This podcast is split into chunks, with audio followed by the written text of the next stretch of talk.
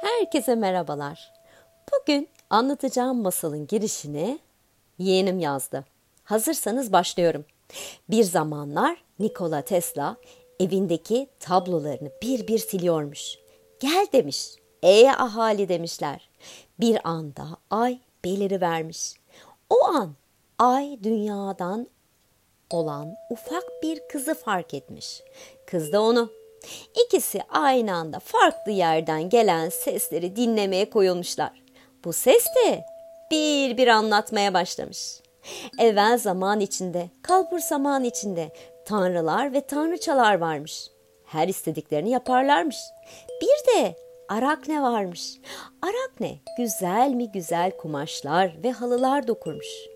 Aynı zamanda eşi benzeri olmayan danteller, motifler örermiş.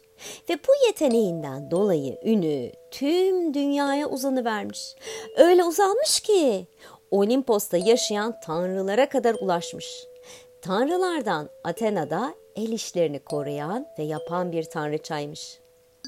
Ve Arakne'yi merak etmiş.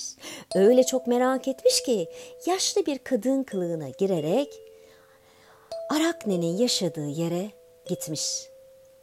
Ve oradaki meydanda duran insanlara sormuş.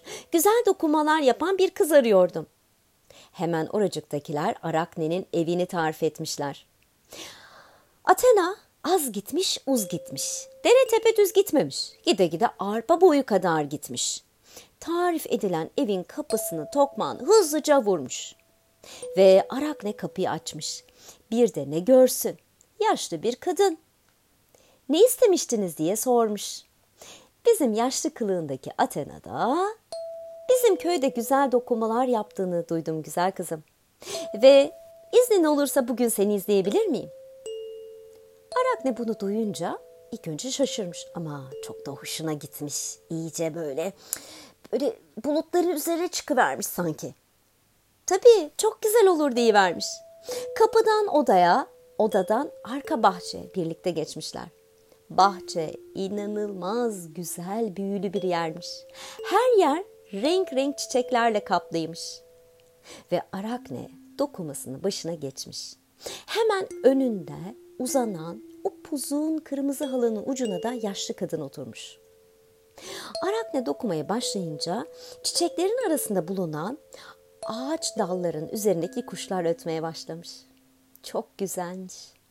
Ve yaşlı kadın zaman ilerledikçe gözlerine inanamamış. Gerçekten Arakne inanılmaz motifler çıkarıyormuş. Dayanamamış.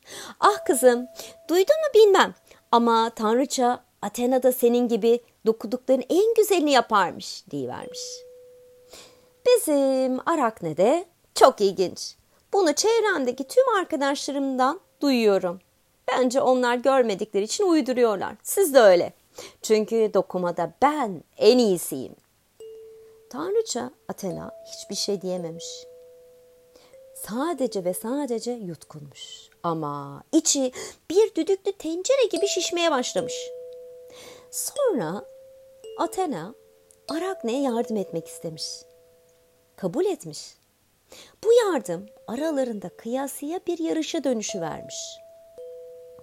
Ve Arakne tam tanrıları motiflerken yüzlerini çok çirkin yapmış. Öyle bir çirkin yapmış ki gören bir daha görmek istemezmiş. Ve bunu gören Athena inanılmaz sinirlenmiş. O düdüklü tencere bir anda patlayıvermiş içinde. Ve yaşlı kadın kılığından Athena'ya dönüşmüş. Ve işte ben tanrıça Athena'yım. Sen nasıl oluyorsun da benimle ve arkadaşlarımla bu şekilde dalga geçersin? Üstelik böyle çirkin yüzlerle. Ve Arakne ne olduğunu anlayamamış. İnanılmaz korkmuş. Ve Athena durmamış. O öfkesi bütün etrafındaki her şeyi paramparça etmiş.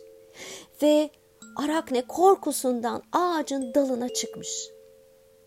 Bir anda Athena bahçeden yok olmuş. Ama Arakne korkusundan çıkamamış. Tam çıkacakken Athena geri gelmiş. Kötü davrandığını fark etmiş. ve ona bir ders vermek istemiş. Cebinde küçücük bir şişesi varmış. Bir yandan Arakne'yi bulmaya çalışırken onu cebinden çıkarmış. Ve Arakne'yi bir ağacın dalında gördüğünde şişesinin kapağını açarak içindeki sıvıyı döküvermiş üzerine. Ve Arakne ne olduğunu anlayamamış. Ama vücudunda bir tuhaflık hissetmiş. Kolları, bacakları hem uzamış hem artmış. Gövdesi de top gibi oluvermiş. Bir örümceğe dönüşmüş. İşte Athena onu bağışlamış ama ölünceye kadar sevdiği işini yapması için onu örümceğe dönüştürmüş. İşte o gün bugün örümcekler köşelere, bucaklara, balkon demirlerine, bazen de ağaç dallarına incecik danteller, motifler örüp dururlarmış. İşte masalımız bu ya. Hepinize tatlı, masalsı anlar diliyorum. Hoşçakalın.